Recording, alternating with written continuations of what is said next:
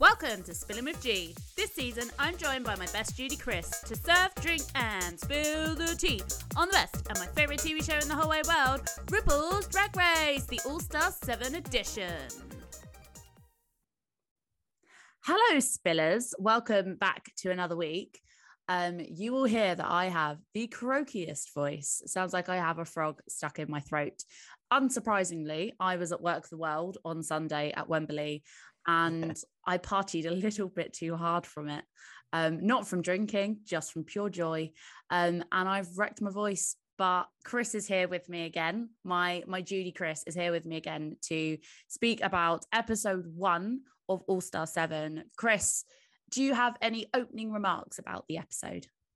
Surpassed all expectations. Oh my God, what a first episode to come into. I'm so excited for this season. I honestly think this is going to be my favourite season ever.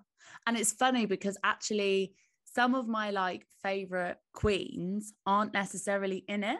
Absolutely. That makes sense. No, but totally. I actually think there's just so much talent, and the way, I mean, I'll talk about it later in the episode, but they've edited this so everyone looks good. They've not edited any part of this to be this person's shit this week. They've been really kind with their editing. And I think that if anything, it makes me as a viewer love it more, because actually it just shows everyone in full glory. So yeah, absolutely. And I feel as though I need to retract my statement about Jinkx's fashion. And, well, season 5, it definitely wasn't her strongest suit. No. But she literally said, okay, hold my earrings. Hold my earrings, hold my beer. I'm coming for you all. Yeah. And she's serving looks. Yes. Yes, she is. She absolutely is. So let's jump in. So I have basically, first and foremost, starting with the children's images, I absolutely love. I thought that was fantastic. Bringing it back so to great. Season 1. Well, this is what I was going to say, actually. When it started, I was like, have I put on All Stars 1? By mistake? Yeah. I started looking through the World of Wonder app to be like, oh, I've done something wrong here. No, but then we were up to date. Yeah. I was like, yes. I was like, this is great. And then to be like, oh, and... it was funny. Do you know what I mean? I was like, oh, I really appreciate that. So entrances. So I have gone through each entrance look and I have put one word to describe what I think. And we can go through them, we can whiz through them. So I've done Shea, I've done tangerine. Perfect. That was my word. So beautiful. I hate slicked back hair, but I loved that wig on her. I thought it was absolutely crafted from head to toe. And there's so many things that I feel as though and maybe it's a little bit hypocritical, maybe it isn't, but that idea of what works for some doesn't work for everyone. Yeah. And, oh my God, Shea just looked incredible. 100%. Jaida, I've put rhinestones. That was my word for her. Rhinestone Sandy from Greece. She came in with the leather jacket. She was living her best life. But literally every single part of that, because I've heard or seen something later that Monét says every single part of that was a rhinestone, but the camera just still couldn't pick up actually how many rhinestones was on it, which I thought was really cool. I mean, she just looked beautiful. Yeah. Yvie's was hairspray, and not in the line of being like the musical Hairspray, but in the line of desperately needing some. You needed desperately needing hairspray. That's the night of 1,000 Madonnas, episode 3. She looked from the hairline down. She looked unreal. And also I know I kind of bashed season 11, but I think I might fancy Yvie. I could see that for you. I could see that for you. Gorgeous. She is beautiful. In and out of drag, she's really cool. She is really cool. Yeah, the hair though. I was like, oh come on, wigs are so good these days. Come on, if you want to do that hair, do it properly. Floppy, here, there, everywhere. It's bunny with ears. I was just please. It was back when I was young. I used to have troll dolls, and I used to take them in the bath with me, and it was very troll doll in the bath energy. Yes. The wig was giving me. Yes, it absolutely. I totally get that. The next one I've put is Trinity, and the word I just put was busy. there was a lot going on. There's just too much going on. She had a harness, which we all know is not my favourite Spillers. There was a harness. And it was neon. And there were feathers. And there was an eye mask. And there was an eye mask. Yeah. And there was leather. And I usually love a bit of leather. But that was a bit too much. And we know. And there was boobs. And there was, I was just like, it's just too much. Coco Chanel, take something off. Absolutely. The eye didn't know where to sort of rest and stop and take in. There was too much. No. Trinity. So I've just put flannel. I think that's like the best way to describe this outfit. Monét. Yeah. She looked gorgeous. And yes. I also, what I like about Monét is there always seems to be a little bit of a nod to the last entrance look, you know, like she came in season 10 as like the janitor. Yeah. You know, she came in All Stars 4 and there was that nod, but then the reveal. Yeah. And this time, although the flannel was a sort of like upgrade, it was like a similar silhouette. Yeah. And it's just that sort of consistency throughout. And such a great bum. Such a great ass. Honestly, it's ridiculous. Amazing. Next in was Jinkx. So my word I've just put is heels, and it's more because her heels kept getting stuck in the dress, and it was panicking me from a health and safety perspective. I don't know how I feel about this look. I'm going to be completely honest. So I want your opinion on it.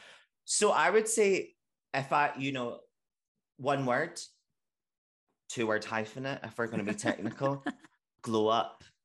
Yes. I thought, you know, she arrived there again. She was quintessentially Jinkx. Yes, there was no denying that. But there was an elevated level of Jinkxness, and you know, she said, you know, success and fame begets better drag, and I think that you know is that down to a T. It was still her. It was deep rooted in that sort of you know, middle aged.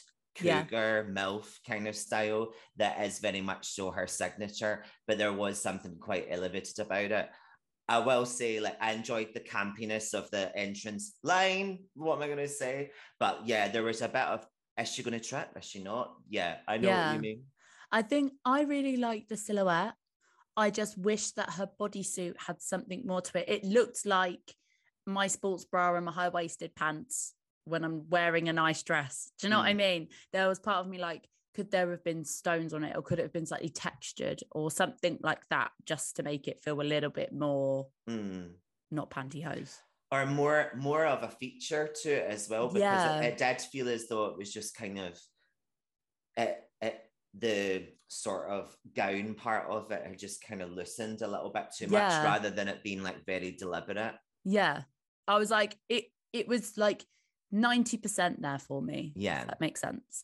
But she walked in and I said, okay, Jinkx heard what I said last week. Yeah, definitely. Definitely. Now, our favorite icon, Raja. We've already discussed this in the previous episode. I love this look. I think it's absolutely fucking amazing.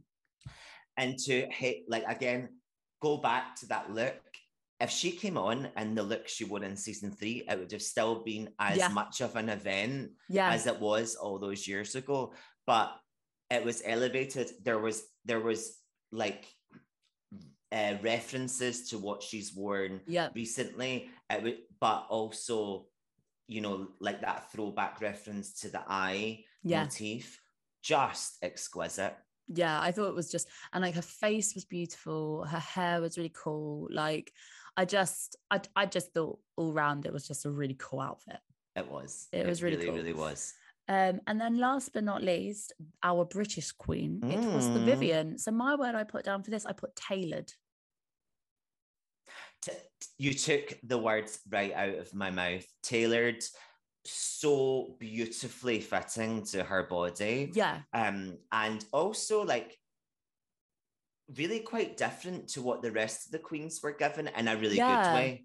In a really, really good way. It made her stand out. I loved her hair. Yeah. And I just thought, yeah, okay, Viv. Like, actually, of all the looks, that's the look I'd actually wear. yeah, very wearable, very ready to wear.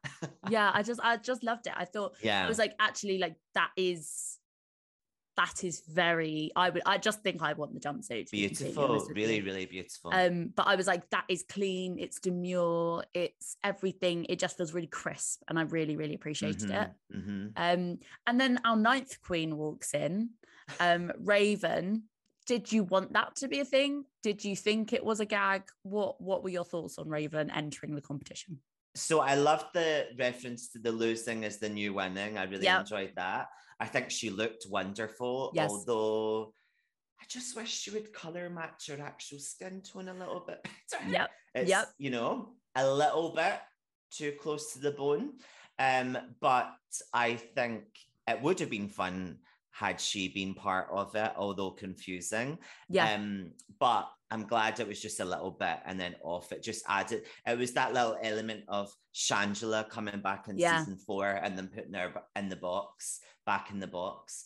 And I liked it. Yeah, I quite liked that the queens like genuinely worked, because obviously the queens all knew who that was going to enter the room. They were shocked when she walked in. They were like, oh, like this is completely not what we expected. And 100%. I really liked that, like keeping them on their toes. I really appreciated. And like, I don't know, like it's nice to see Rue just have fun and just be 100%. Silly. And Raven is kind of quite a good key to that for Rue. And I just thought it was a bit of fun. Like Ben next to me was like, what? No. I was like, this is obviously a bit. You know, last week when they did that reveal of the hat down in the body, like Bianca Del Rio tweeted and said, oh, surprise, I'm making a comeback, as though it was her. And Simon, my other half, sent me the message and was like, oh my God, Bianca is doing it. And I was like, that is obviously Raven. Yeah, it's so funny. But I thought it was fun. And you know what, actually, in Drag Race, for God's sake, it's a fucking reality show about people dressing up as women and doing silly challenges. And like ultimately it's nice to just have that silliness. Yeah, why not? And then into more silliness, into the reading challenge. I again, so I've written about like the kind edit. So like the fact that they didn't really show anyone do some shit jokes. So I've only written down for two, if I'm completely honest. I've done Jinkx as a clear winner. I think actually like every joke was funny. I think for me it was the your grandmother, and I was like, it's the delivery in which she does. You can tell she's a comedian. You can tell what she does. Seasoned, professional, brilliant. Yeah. And then the second person I put was Raja for doing boogers. And then because one, I don't think I've ever, has there ever been, you might know better than me, has there ever been a reading challenge where somebody does a word? I don't think so. I don't think that's happened. I like the originality of that. And actually it was something, it wasn't, I'm going to pinpoint this person, I'm going to pinpoint this person. Mm-hmm. I'm actually going to do all of you in one go, which I really appreciate. But it was the walk after, as if to be like, yeah, I'm a catwalk queen. So you're all going to see me now walk. And I was like, yeah, I love that. And it was just the simplicity of it. It wasn't a read. It was a joke. It was a bit of fun. But after that, she walked off as though like she had literally just set the place on fire with her like genius. Yeah. And I loved that. Yeah. Do you reckon she was like sat? Do you reckon like the night before she was like, how many is there of them? B-O-G. 100%. Do you know what I mean? If she's anything like me, she would have been in that line going, there definitely is enough of them for me to spell that out, isn't there? And looking down going, okay, B-O-O-G-E-R, yeah, there is, okay, panicking, not like going like this to reads that she was getting during it while she's going, fuck, B-O-O-G-E-R, yeah, that's fine. That literally like, yeah, I thought it was brilliant. And I just loved that. Like, again, it's just silly and it's fun and it's not nasty. I think like, unfortunately with some of the actual seasons nowadays, some of it can actually be quite nasty. And this is not, it was just, it was just pure jokes. Like, I think the most hard hitting was the Jaida was the only person to win on Zoom. But even then, out of the grand scheme of everything, it's really not that bad. No, not at all. And that's the thing. We've spoken about reading challenges in the past where people who are generally aren't funny tend to just go for the jugular, and that never works. No. So like just going up and calling someone fat is not funny. No. Like going up and calling someone a slut is not funny. No. How you work around it and poke fun at it and laugh with them as well as at them is what makes it so great. And I think that the majority of them did really well. Yeah, I agree. I really agree. From walking around and showing who's boss to them lining up along a runway, and that was a great, well done me for that bridge, can I just say. Right? Lining up to a runway, I must admit, I was very shocked. I wasn't expecting for the person to come out that did. I think this person, to anyone who is part of pop culture and anything like that, I don't think needs a bloody introduction. And yeah, I couldn't believe that Naomi Campbell walked on this. I can believe, but I never thought she would be someone that we would see on Drag Race. No. And my God, like, don't get me wrong, they had told her she needed to be nice, because I've watched many a programme with Naomi Campbell and she's sometimes not the nicest of people. Not necessarily nasty, she's just very blunt in her approach and very direct. And I think Shea's little face when she comes out and she kind of like crunches in, like the best way I can, her body just crunches and she just kind of becomes this little girl again. It was absolutely incredible. Like it really was. It was amazing. I watched it on Sunday. I watched it on Sunday morning, afternoon, and I was feeling a little bit tender from the night before.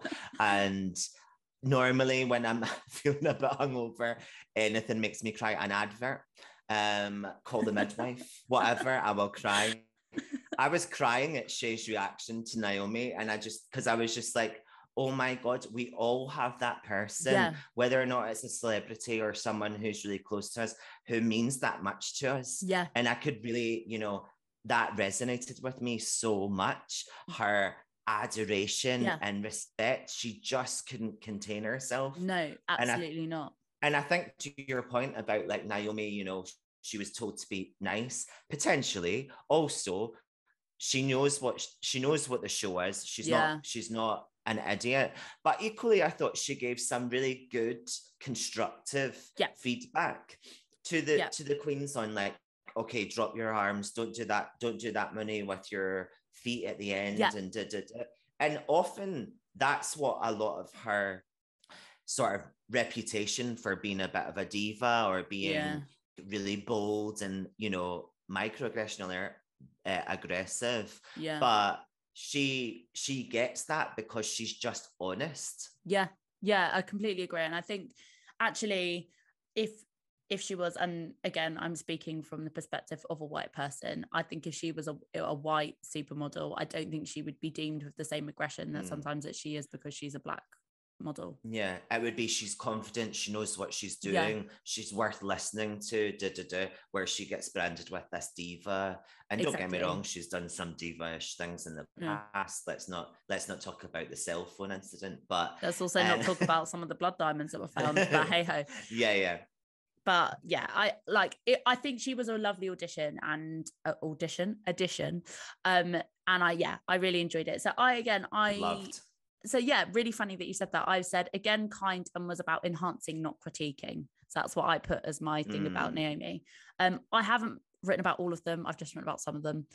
So I said that I loved that Jinkx was incredibly authentic to herself. 100%.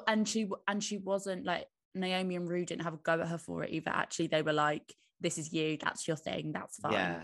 I'm gonna be really gone. You say about Jinkx because I think my next. No, I was just gonna say like in another light or in another sort of season, if Jinkx wasn't Jinkx the winner, that could have potentially been seen as, you're not taking this seriously. Yes, you've got this is your opportunity. You can't be camp and cookie all the time.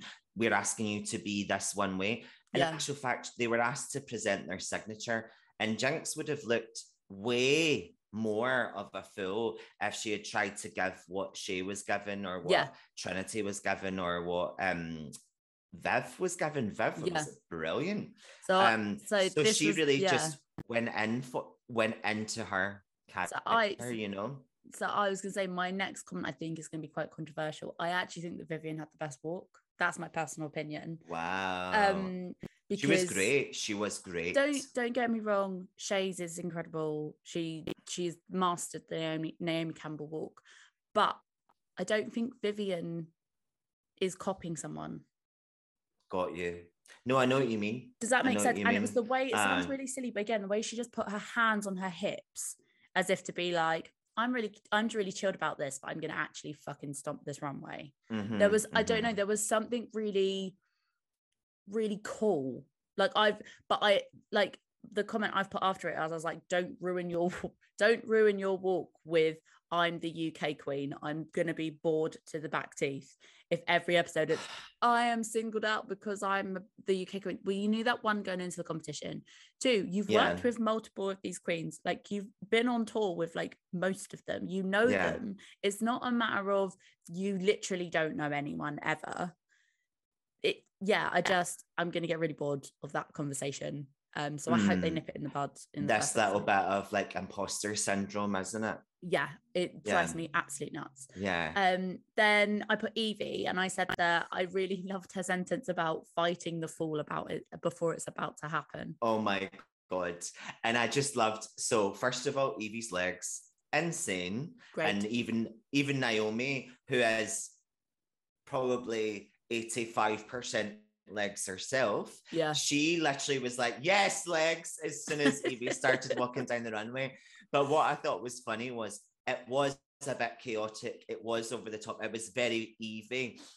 And I love how Naomi was like, I think your walk suits you, which is the equivalent of saying to someone, you look like you had fun up there, you look like you enjoyed you look like you enjoyed yourself. That dress works for you. It's those sorts of comments. She chose that, and she chose that because she liked it, and I'm happy for her. Yeah. Which, if you ever hear me saying anything like that, you know that you know what I really think. Yeah, about that. exactly. And then last but not least, I said it's obviously Shea. It was an incredible walk. She is a master of it. She knows what she's doing. As Naomi said, it's all about, like, she knows when to pause, she knows when to go, she knows all of that sort of stuff. But actually, I think for me, the more, like, the thing that actually I'd like burst into tears was her actually like crying after and speaking to Naomi and being like, actually, you're my inspiration. And I think it's this.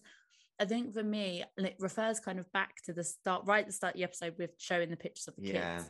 It's this idea of seeing this inner child and this idea of looking up at your role model, looking up at your icon, and actually someone in their 20s, 30s, 40s, 50s, 60s can still meet that icon that they fell in love with as a child and actually 100%. Crumple and feel this kind of sense of awe, which is quite interesting. Mm-hmm. For a lot of people, the people that were on that stage, that's their person. 100%. And I think she also... Shea is someone who I would imagine would acknowledge the fact that it's actually really rare to meet your idols and your icons, you know. So she really sort of appreciates that opportunity and you know, deems it the privilege that it is to be in that situation. And likewise, you know, I was sobbing when she was talking about that, but because it's so relatable. Okay, I didn't study it to clearly the same way that Shea did, but I know exactly what Victoria's Secret fashion show he's talking about, you know, and Shea has, you know, clearly mastered that and studied every minutiae detail of that walk and completely mastered it. And I, you know, those are the things that I would watch on loop, on YouTube, on fashion TV. There's a throwback with Jeannie Becker. But yeah, like, those are all things that I think a lot of queer kids really resonate with, because it was that fantasy, it was that opulence. And actually pre-Drag Race, all we had was fashion shows. Yeah. You know? Like when you look back, you like look at like kind of that MTV generation, and you kind of have, which to be honest, I was kind of almost on the end of being part of, but remember it so vividly because of my sisters. Mm-hmm. And I think for me, like there was kind of two polar opposites for these two types of shows you watched. You watched these really like, sorry, three. There was like makeover shows, so like Pimp My Ride, stuff like that. There was stuff that's like fashion, so Next Top Model. Next Top Model. What's the one with Heidi Klum? Or Project Runway. Project Runway, like all of these kind of really fashion-focused shows. Yeah. Then you've then kind of got these like just in-your-face shows where people like they stick them in houses and like make them do stuff, or like it's like I'm going to show you this huge mansion I've got because whatever. Like it was kind of there was three things. There was kind of makeover stuff, fashion stuff, or extreme shit. Like that was, there was nothing in the middle. And I think actually as a queer child, you're naturally going to gravitate towards the fashion one, because 100%. And I think as well, like Shea presents a podcast about America's Next Top Model called Wanna Be On Top, and it's really, really good. It's really good. It's a really good podcast. And I feel as though another reason why I probably have a bit more of a kinship with Shea than the other queens is she's, I think, a year younger than me. When she talks about references, about where she was at the time when she was watching certain seasons of America's Next Top Model, and like what she was wearing, what she was listening to, and like, oh my God, so was I. Do you know, like she talks about the skinny jeans from H&M and the deep V from American Apparel. Literally, that was my uniform. I had green, purple, pink, yellow, every single one. I loved it. I think it was called the 50-50 summer shirt, if my memory serves me correctly. Bringing it back. Yeah, exactly. But all those things. And, you know, so when she reacted in that way with Naomi, I think I would have had a similar reaction. I mean, I would probably be crying because she'd tear my walk apart because I could never do what she does. But I would definitely have that same experience. I'm going to be really controversial. I think I'd actually have a great walk. I've got the legs. I'm sure you would. I've got the height. Definitely do. I'm like a short model size. I could do that. I'd be great. Well, I mean, in 2009, I played Angel in Ren, and I had very high heels on, and I probably could have done it then, but times have changed. Nah, you could still do that role. You could still do that role. I've seen you on a Friday night with a drink, with a bottle of rosé, which then ends up being a beer. Or a beer. So I've got that. So then, where are we? Then D-Drag. So they then go away, they write their verses. Yes. Wait, I don't think we've spoken about what the twist is this season. Oh, of course we haven't. I should have talked about that at the start. So one, can I just say I called that no one was going home and it would be some sort of point system. Mm-hmm. Do I wish it was an actual point system? Yes. Do I understand that they need to commercialise it, so they're now going to sell the badges after? So we can get these badges, So we can get the Legends badges. I also understand that. But I also think there was quite a few people that said that they loved the fact that in obviously the UK you don't earn any money, you get your badge, but it's a visual representation of who's doing well. Each week you come in, you have more. Exactly. Yeah.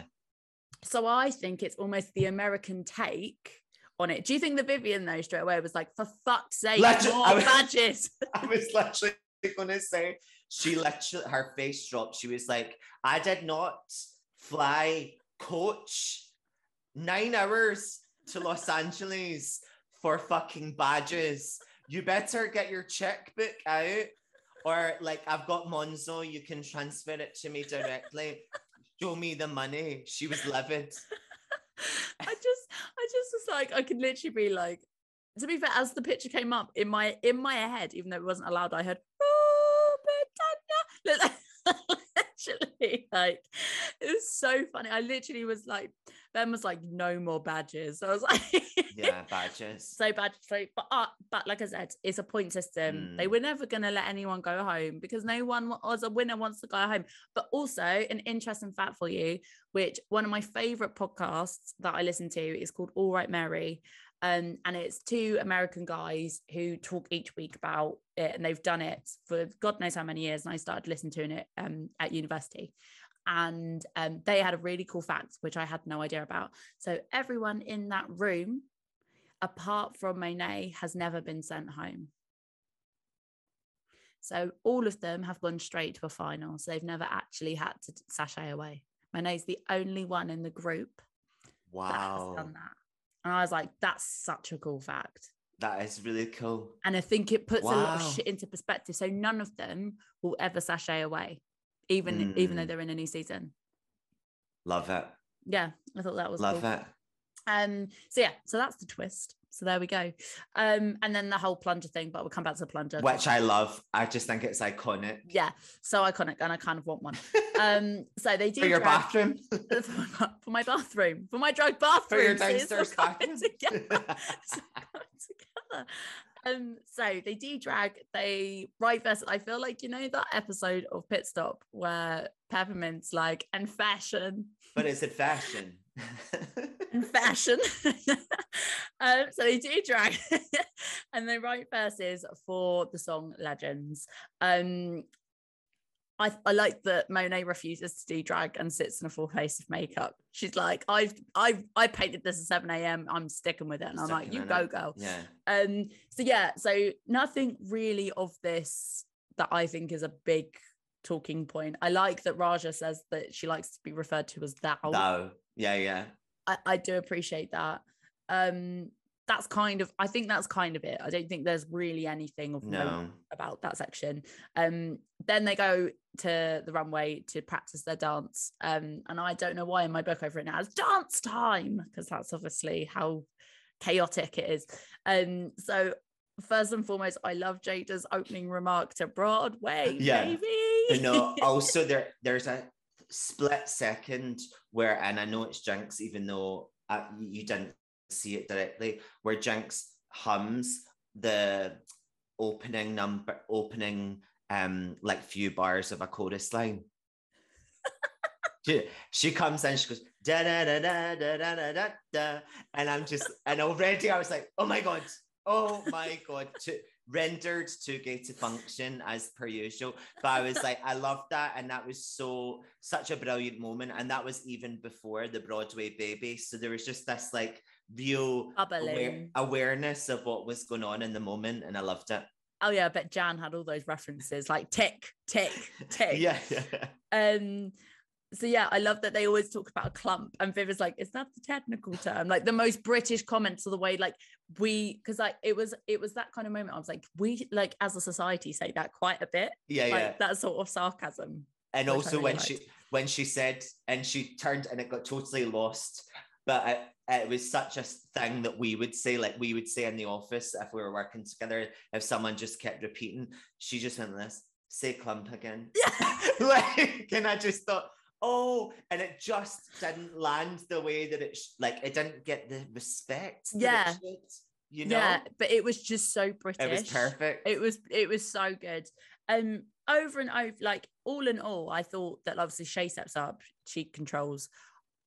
Like Shea is just very good at her craft. Yeah. She knows what she's doing. But I really like that Trinity says there's lots of filler and there's lots of queens, but there's no filler queens. This season is so strong, and if they genuinely did choreograph that in an afternoon, don't get me wrong, it wasn't mind-blowing, but it was really good, and they are professionals. Yeah, definitely. And they showed that, like, which they don't often show in normal seasons, but they did show that bit at the end where they were all nailing it, all moving from one side to the other, and they were all absolutely smashing it.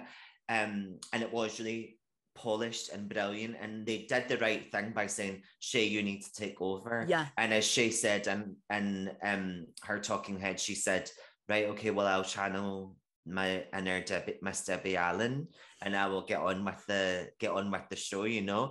And she just did so brilliantly. And what I love about this season, they all have so much respect for one another, and I think that's really evident.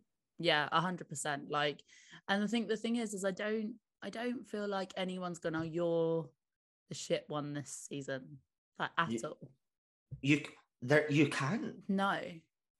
Like, the thing is I think there are certain people who are better equipped as being all-rounders, my personal opinion. So I think someone like Shea is better at something like that. I think Monét is another one. I think Raja is kind of one of those. I don't think that, like, Yvie is as well-rounded in terms of, like, she doesn't particularly like comedy or acting or whatever. Jinkx, as much as the ones that she's come in with, the dresses have been lovely, she can't really design and create in the same way. Do you know what I mean? I think actually there's certain ones that are more well-rounded, and I think Jaida is certainly one of those people.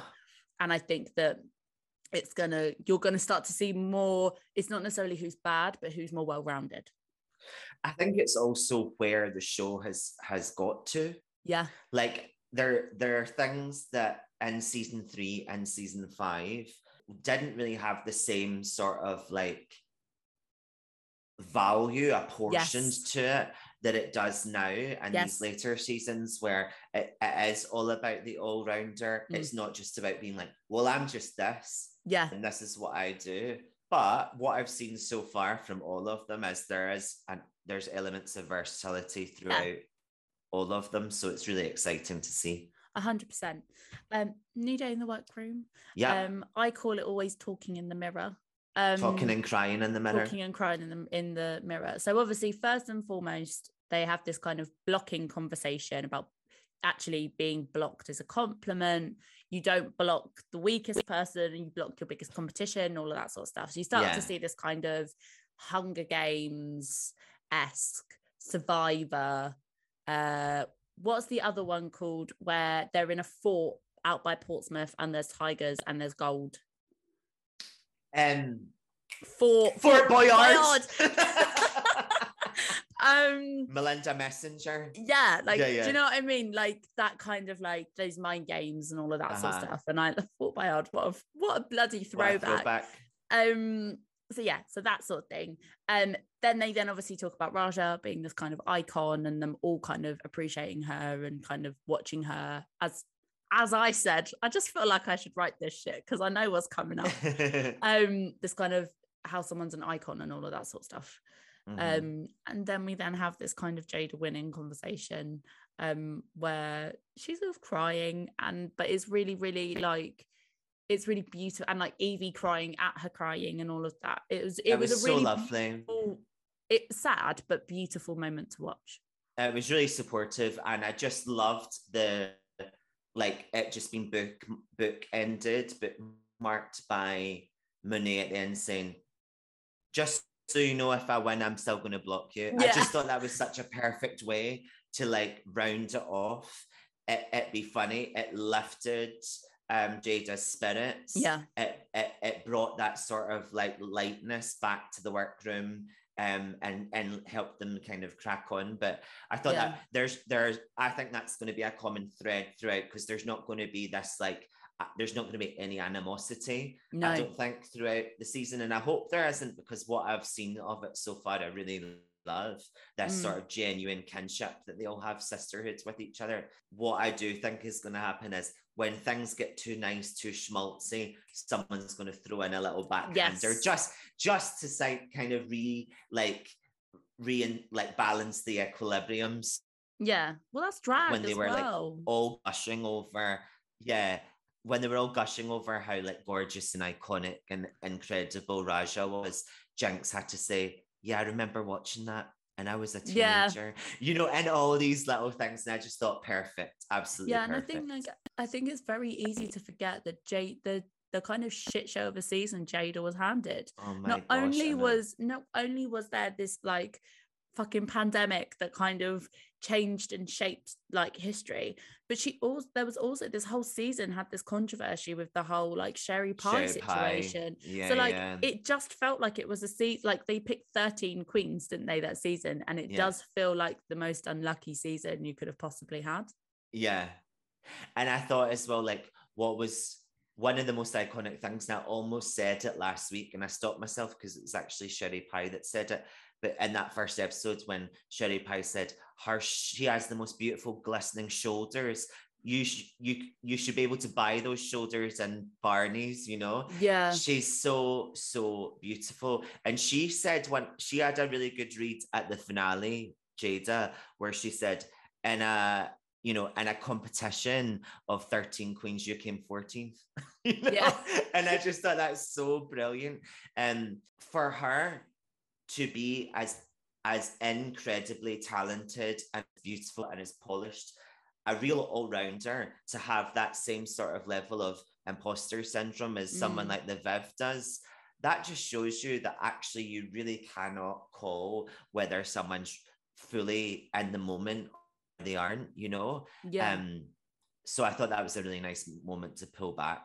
Yeah, I'm glad they kept that bit in. I thought that was really important. Runway. Can we just say that this fucking catsuit that RuPaul's wearing needs to be in my wardrobe immediately? I will be wearing it to Pride next year. Unbelievable. This fucking jumpsuit is fucking amazing. It is amazing, but did it do the whole performance of that number that she could just give a 3.5%? No. No. I think the jumpsuit was to very much detract from the fact that she literally did this. And for viewers, obviously, we're zooming each other so we can see each other, but doing, you know, her kind of up down Vogue motion and then a stomp to the side. Yeah, and that was it.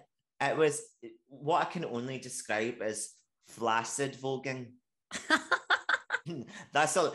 The four gorgeous dancers, two on either side of her, doing the absolute most.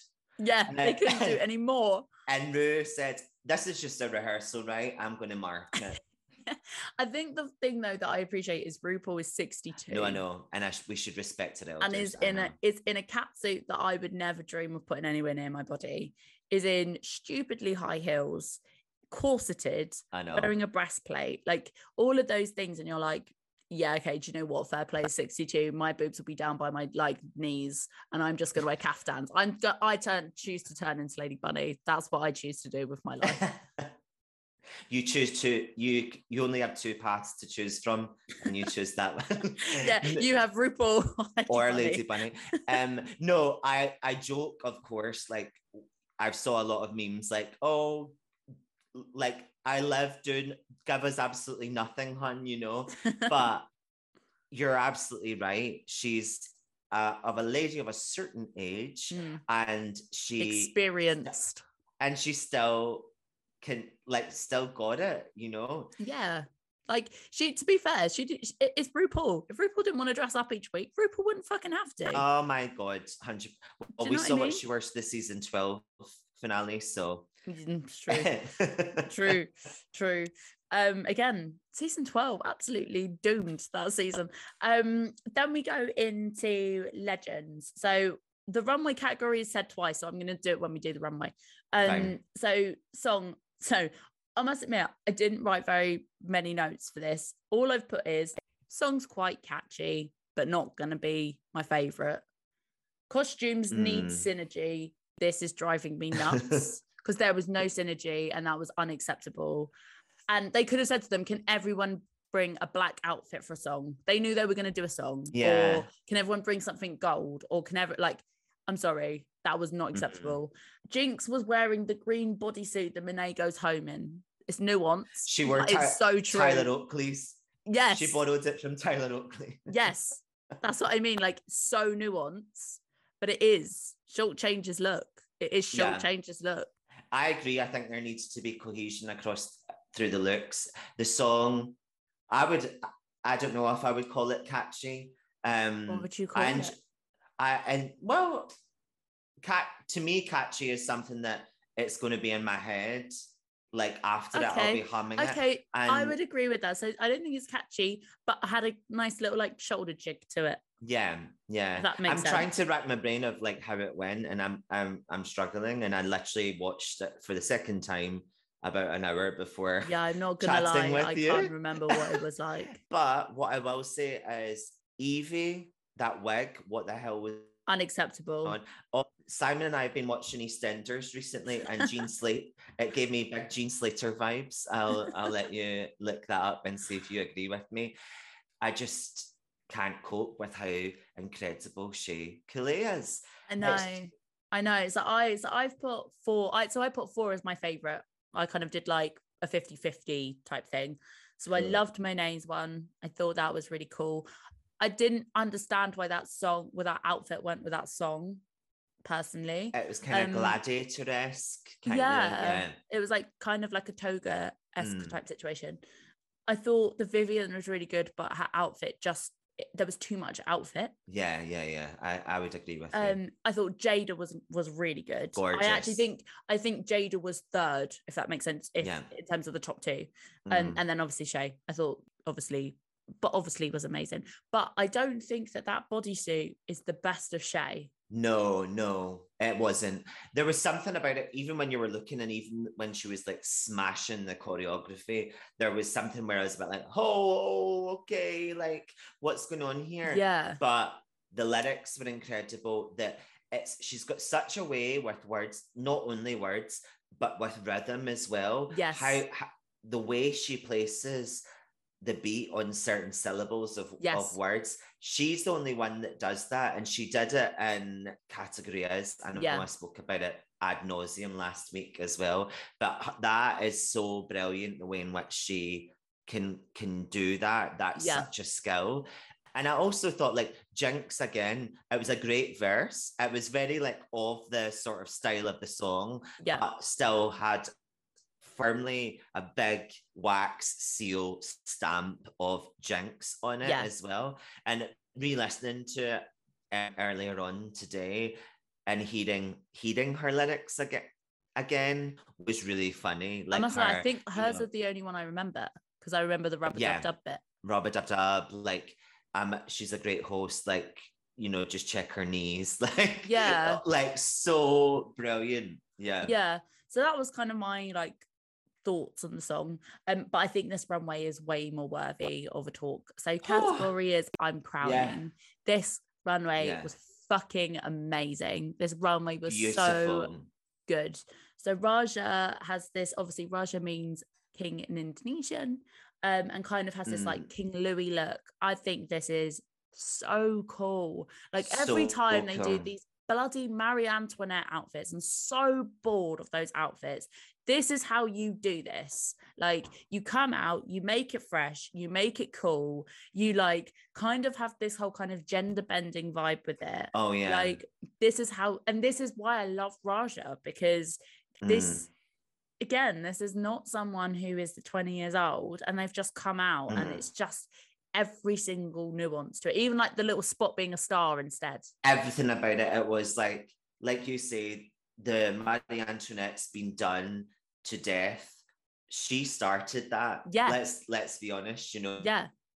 Like over a decade ago, and she went, okay, been there, done that. Louis the 14th it is. Yeah. And oh my God, was that so incredibly put together. And the way she said, I designed it from the shoes up. Yeah. Every detail from, you know, the material around the shoe, right all the way up to, like you said, that star instead of the beauty mark. Yep. Impeccable. So clever. Then we have Jinkx, which is this kind of like slutty Tudor vibe, is what I've kind of called it. I thought it was really cool. It looked really expensive.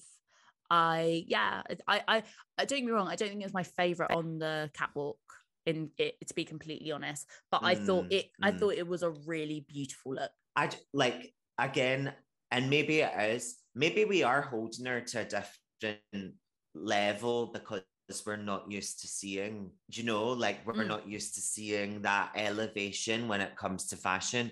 But I just thought it was brilliant, and the way she came down the runway fully in character, fully prim, fully proper. Yeah. And then bam, that leg came out. And there you are. There's that moment. There's that campness. There's that comedy. That she's got such an knack to having her own identity and her own stamp on everything that she does. Yes. And I just think that no matter, like, I agree, it's not my favourite look on the runway, but there's something about the way in which she carries it and sells it that it goes into that realm of, is that my favourite? Do you know, like, it makes you think about it twice, you know? Yeah, no, I like I said, I thought it was really beautiful. I think, like, the only thing about that outfit, I think I could have seen other queens wear it, if that makes sense. Yes, 100%. Whereas I think some of the others are very to the person, if that makes sense. So next down was Monét's. So I love the concept of a tracksuit, but there was two parts of it that I was like, I feel like, so obviously the middle was the trans flag, but that wasn't spoken about at all, and I was kind of it wasn't referenced in Monét's like talking part. It wasn't referenced by any of the judges, and it wasn't referenced in Untucked, and I was kind of like, oh, that feels like a bit of a missed opportunity, for particularly with so many of her kind of influences and like favorite people in drag are trans. It felt a bit of a missed opportunity to have that conversation. Yeah. It could be that she did talk about it and it just was cut. That could be a potential, because I just feel as though it was so blatantly that. Yeah. For me, I thought it was an amazing look, and I promise this will be the first and last time I do it this season, but it was giving me Simone.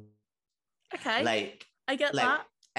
For me, it was like what Simone would do, yes, rather than what Monet would do, yes. So there was a little bit of a disconnect for me. I do wonder if Gigi made that wig, because it is a very Simone wig, if I'm completely honest. Yeah. I loved the tracksuit.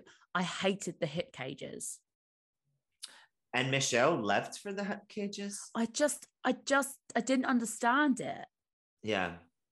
But then maybe I don't know fashion. I don't know. Well, and the thing is, like, and that's why I said, I'll say it once, no, I won't do it again, because ultimately everything's, you know, there isn't really much originality in the world. Everything's a reference of something, and you are going to be inspired by your peers. That's why there's been so many Marie Antoinettes since Raja. That's why there's been Gaga-esque things, Nicki Minaj-esque things, Cardi B-esque things, because we're all drawing from the same sort of pool of references. Yeah, of course. So Simone is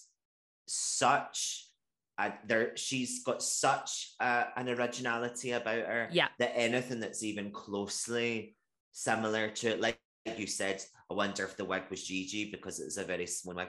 Anything that even just has a hint of Simone is going to have Simone's handwriting all over it, because 100%. She's so iconic.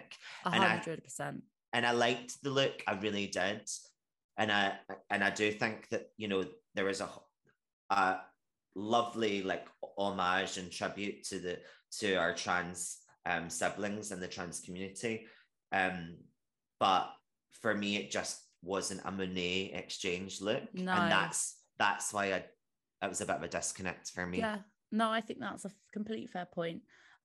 Trinity, who has the widest and longest dress in Drag Race history, to the point I'm sure she must have asked for the measurements of the stage and said, right, let's make it to the measurements of the stage. It couldn't have been an inch bigger. It was exquisite. It was amazing. It was amazing. And again, reference, I was given that Cardi B Met Gala look where she had that velvet headpiece all the way down and those padded train at the back. I was given us that, and that sort of purple color, the purple hair, everything, every last detail was perfect. And then when it came to like that compared to the look she served as an entrance look, that was a masterclass on impact, but also editing, because there was plenty of places for your eye to rest and go, oh, look at her hair. Oh my God, look at the décolletage. Look at that sort of ribcage detailing on the corset. Look at the padded, you know, and look at what looked like a really heavyweight train as she glided down the runway. It was unreal. I'm not surprised that it was. Have you seen Untucked this week? I have, yeah. Yeah, so she obviously says about it was painful to wear, and I'm I'm sure. Well, of course it was. That must have been really heavy. If you think there's no comparison, but my wedding dress has scarred my back because the train was so heavy, some of the boning came through the back and it's scarred my back. And it's, in the grand scheme of everything, it sounds really dramatic, but it's been 6 weeks, it really should have gone away by now. But if that's happened from a fucking wedding dress, and I had a light wedding dress in comparison to what other people have, I had tall and that there was not that much lace on there. What the hell that dress would have been like. Oh my gosh, I know. Literally, baffling. So it was a quilt. It was the sort of thing you put on your bed when it's really cold and you can't put the heating on because the government have put all the prices up. Thank you. There we go. Have to get the politics in there somewhere. Then on to Yvie. So this crayon dress. So I loved the concept. I don't like the execution.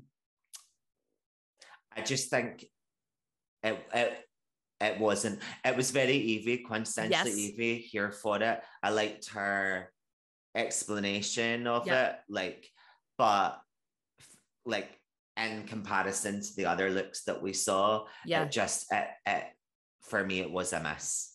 I just was it needed a pant. You can have the thong. The thong doesn't offend me. I'm not that sort of person, but it's white at the back. I was just this is unfinished. For me, imagine if that was a gown made out of that wax crayon, or even, do you know what? Even if it didn't go out, if it was if it went, for me, this could have been a crayon version of Roxy Andrews' sweet dress. And I would talk about this sweet dress, but it's the best made outfit ever in Drag Race history, in my opinion, apart from Davina Campo's trouser look with the IKEA bags. But it could have been this thing that kind of was almost figure hugging. So it was actually kind of showed Yvie in this kind of new light, in this kind of figure hugging, could be a pencil dress made for, and it dripped down her body. That could have been so cool. Cool. A traditional silhouette and an unconventional fabric. Yeah. And it still could have had the shoulder pads and have that moment, but the bottom I thought the bottom was pants, to be honest with you. Needed pants. That was the problem. Then on to Viv. So she calls herself the burlap natural look. I think she looks like a goat. Oh, I was not expecting that. Don't you think this thing here made her look like a goat? I was like, this looks like Billy Goat's Gruff. I was obsessed. Maybe Billy Goat's Gruff, one of their old sponsors. Okay. Look at me go. Was I expecting that? No. Did I love the look? Absolutely. Although, literally, if I had a pound for every queen who said they were given Iris van fucking Herpen, I would be able to retire. It's you can't all be given Iris van Herpen. You can't. Or giving Vivienne Westwood. Yeah. Although I would, to the blind eye, I would say there's references there to Westwood and Iris van Herpen. Totally get it. But every single person says it. I loved the look. I thought it was amazing. And it, what Cameron Diaz said, it was like a woodland nymph kind of... goat.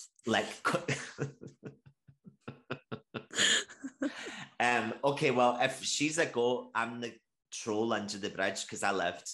Yvie was the troll under the bridge.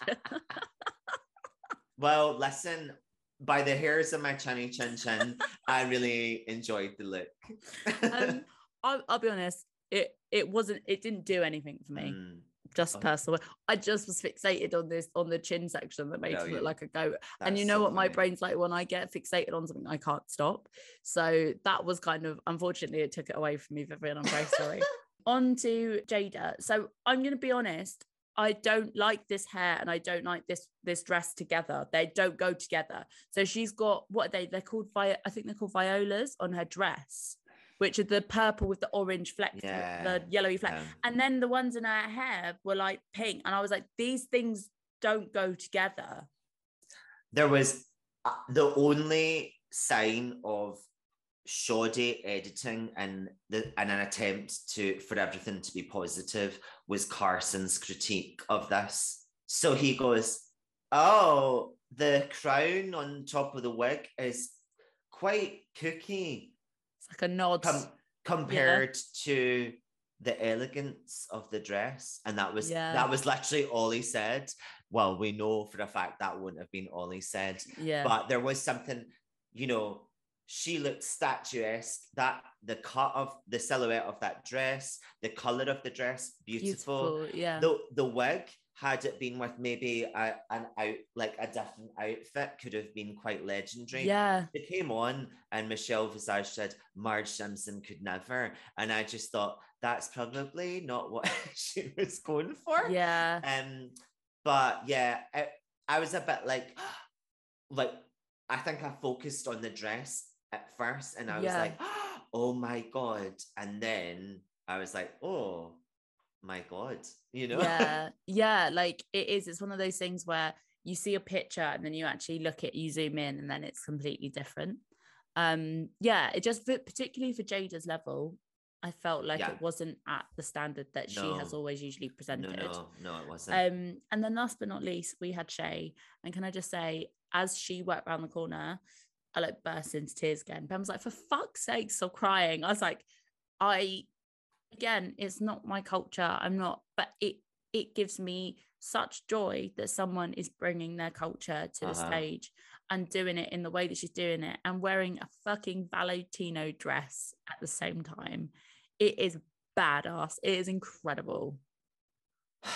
Honestly, I don't need to talk about it because you know how I feel about it. You know how I feel about her. You know how I feel every detail, the braided crown, the jade quartz and the earlobes, which you're kind of giving a little nod to today on the. I actually, do you know what? Earlier I put this top on. I was like, do you know what? I'm not going to wear gold today. I'm going to be inspired. I'm going to wear something like bluey green. And then I came across these. Gorgeous, gorgeous. I don't think there's anything that she can't do. I just think she's exquisite. And I said it last week, she's my one to beat. I really think she'll win. Yeah, I do. I really do. I'll be honest, that outfit is going up in the toilet. It's going up in the toilet. And that might to some sound horrendous, but that is worthy enough of being printed and put up on somewhere on a wall. Oh, it's like to reference America's Next Top Model again, Andre Leontali, may he rest in power, he once said to one of the models, I would hang that in my salon.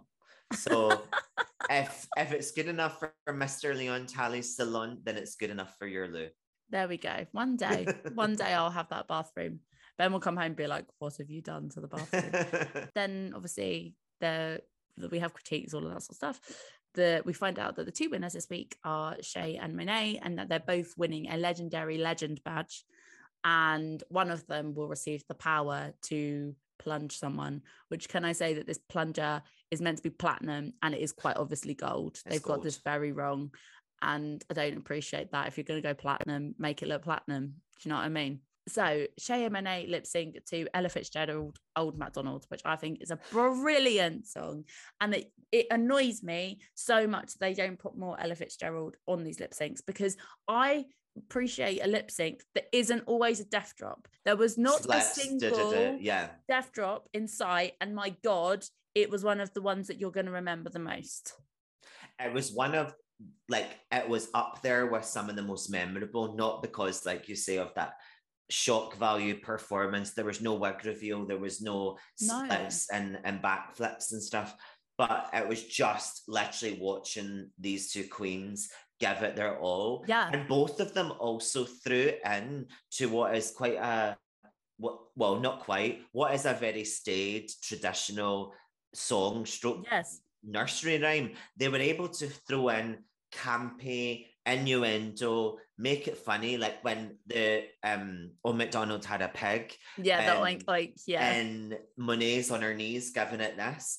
And it was just like all these little things that were just so brilliant. And you could tell that the queens watching them were like, oh my God, this is iconic. Yeah, like to be honest, I haven't written many notes for it. I think the only thing I've put is kind of, that Shea ultimately wins, but that both of them were equally good.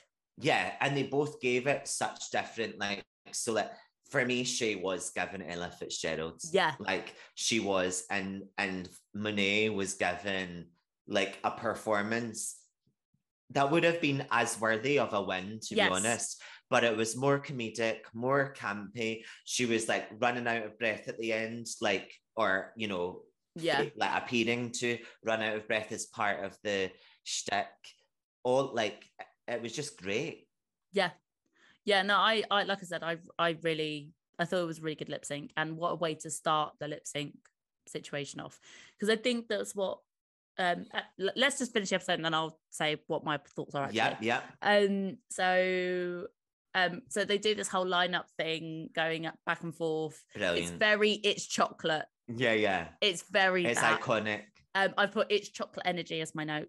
But also just taking the piss, the fact that they like go past and they're like, who are you? And like all of this stuff. And I'm like, oh, it's just silly. Again, it's this like stupidness. They're on a bloody drag show, drag reality show. Like, let's keep it fun and lighthearted and silly. They all know exactly what it is. They know exactly what they're doing. It's not like, it's, you know, it's not serious, it's just good fun, and they really buy into it. And they're going, when she's going up and passing people, love you, girl, you know, like, and I just think it's brilliant. Yeah, I just think it's fun. I think obviously Trinity has landed with the plunger and she goes, oh shit. That's like brilliant. And that's the end of the episode. I've only got one more note, which was in Untucked. If those of you haven't seen Untucked, obviously earlier in the episode, Monet and Trinity announced that they speak to each other, that they're going to have an alliance. And Jinkx openly says to the group that the two have now got an alliance, which I thought was really funny. But that's kind of. And apart from Cameron Diaz genuinely just being a huge fan, and actually in Untucked, she's very thankful to the queens, but also just like, I appreciate that like you are doing this challenge and then you're doing that challenge, and actually how much work you're putting into it. And like, actually it's amazing to see, so like see you all do this craft, which is really lovely. Like it felt very ally Cameron Diaz. 100%. And also it felt like she was a genuine fan. Yeah. And it wasn't like, oh, you know, I always have on. She was able to bring reference and be like, when I watched that episode or I watched that season. And you could tell that she, you know, was really invested. Oh, yeah. And like a nuanced one, like saying about like eating pills to Trinity. Yeah. Unless you know that season, you probably forget about that. Exactly. So I really appreciated that. That's the episode, really. That is everything that happened in episode one. My kind of final remark is with the way that it's been created, in the respect of, so you have two winners each week. They both receive points. So actually, whether you're in that lip sync or not, you've won. Yeah. The only thing by winning that you then achieve is plunging someone. Yeah. So kind of that only really works if you want to be revengeful or tactical, really. Like if you're actually like, it doesn't make any fucking difference in that respect, unless you've got a strategy behind it. If you then come first place, but you've been blocked, you still lip sync. So what's the point of lip syncing? Because you can still win, you just don't get to... The only thing you get to do is plunge, and the plunge, and you don't plunge. Plunging isn't the measurable factor. To paraphrase the Vivienne, say plunge again. Plunge. Ooh, plunge, there you go. Very Nigella there. Like, it doesn't make it, I don't know, my brain just can't wrap around it in the respect of, you can, what is the point of then trying to win the next week? Because you're not getting points. You're not getting your badge. You don't get your badge, but you do have the opportunity to plunge. So, but... so if Trinity won, yeah, next week, she was going to plunge Shea, and she was going to plunge. She was going to get plunged anyway. Obviously, yeah. We're now talking about episode 2, which you probably all watched anyway, which we'll do next week. Do you know what I mean? I'm like, realistically, I was like, it, to me, I'm like, just make it a point system. Just make it a point system. So, like, actually, so that there's 8, you get 8, there's 8 points in an episode. And actually, if you win, you get 10, not 8. Eurovision. So, Eurovision. There we go. Do you know what I mean? Like, do more of a point system. And actually, then it makes people more brutal, because they're like, well, I'm 3rd, so I need to, like, keep the person 5th out of the way. Do you know? I feel like that would have felt way more tactical. But then they can't commercialise off it. No. And this is just, like, I think this is just fun. There's the plunge element of each episode, blocking. So you're blocking someone with the plunger. Yes. But I think plunger, we should... But let's also just the plunger call it is meant... But it's meant to unblock. Can we just, like... Can we just talk about, like... Right, okay, Gabby. I think that it's time. Like, genuinely, like, the whole point of a plunger is meant to help unblock. This doesn't make sense. Okay. And that, listeners, is how the podcast lasted 17 years. 12 years later. That's just my opinion. Any final remarks, your side, whether it's the general thing, like anything that you want to kind of end on? I'm just so excited. I'm so excited by all of these queens. My love for Raja has actually been revitalized. I always have. And through fashion photo review and all these bits and bobs, I've always been a fan of hers. But from a performance point of view, my love for her has been reinvigorated.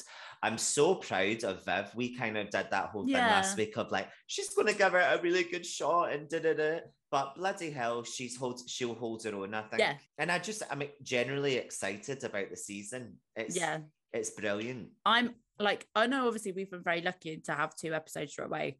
I'm really excited. But also it's kind of this thing of like, usually you can figure out how many episodes there are because of how many queens there are. We have no idea. No. This season could go on for like 18 episodes like previously. I don't think it's going to. But do you know what I mean? Here for it if it was. But it could, like, they could be like, right, we're going to do every type of thing we've ever tried to do, and we're also going to trial stuff and see what happens and see what the fandom does. But yeah, I think it's a really cool season. I'm really excited about it. Like, I'm actually really excited to do an episode each week about it, if that makes sense. Yeah. Because I think there's going to be each episode to talk about. Most definitely. But yeah, I think that's it. Spillers, thanks for listening. You will hear from me next week and you will hear from Chris next week. It's only taken her a full season and 1 episode of this one. This is the 12th episode I have recorded and I've only just got it. And you know what? The old adage is, if at first you don't succeed, try, try again. And there you go, listeners. We're going to leave you on that inspirational quote, note, advice. So there you go. I couldn't think of another word that rhymed. Love you lots, Spillers. Bye. See you later. Bye.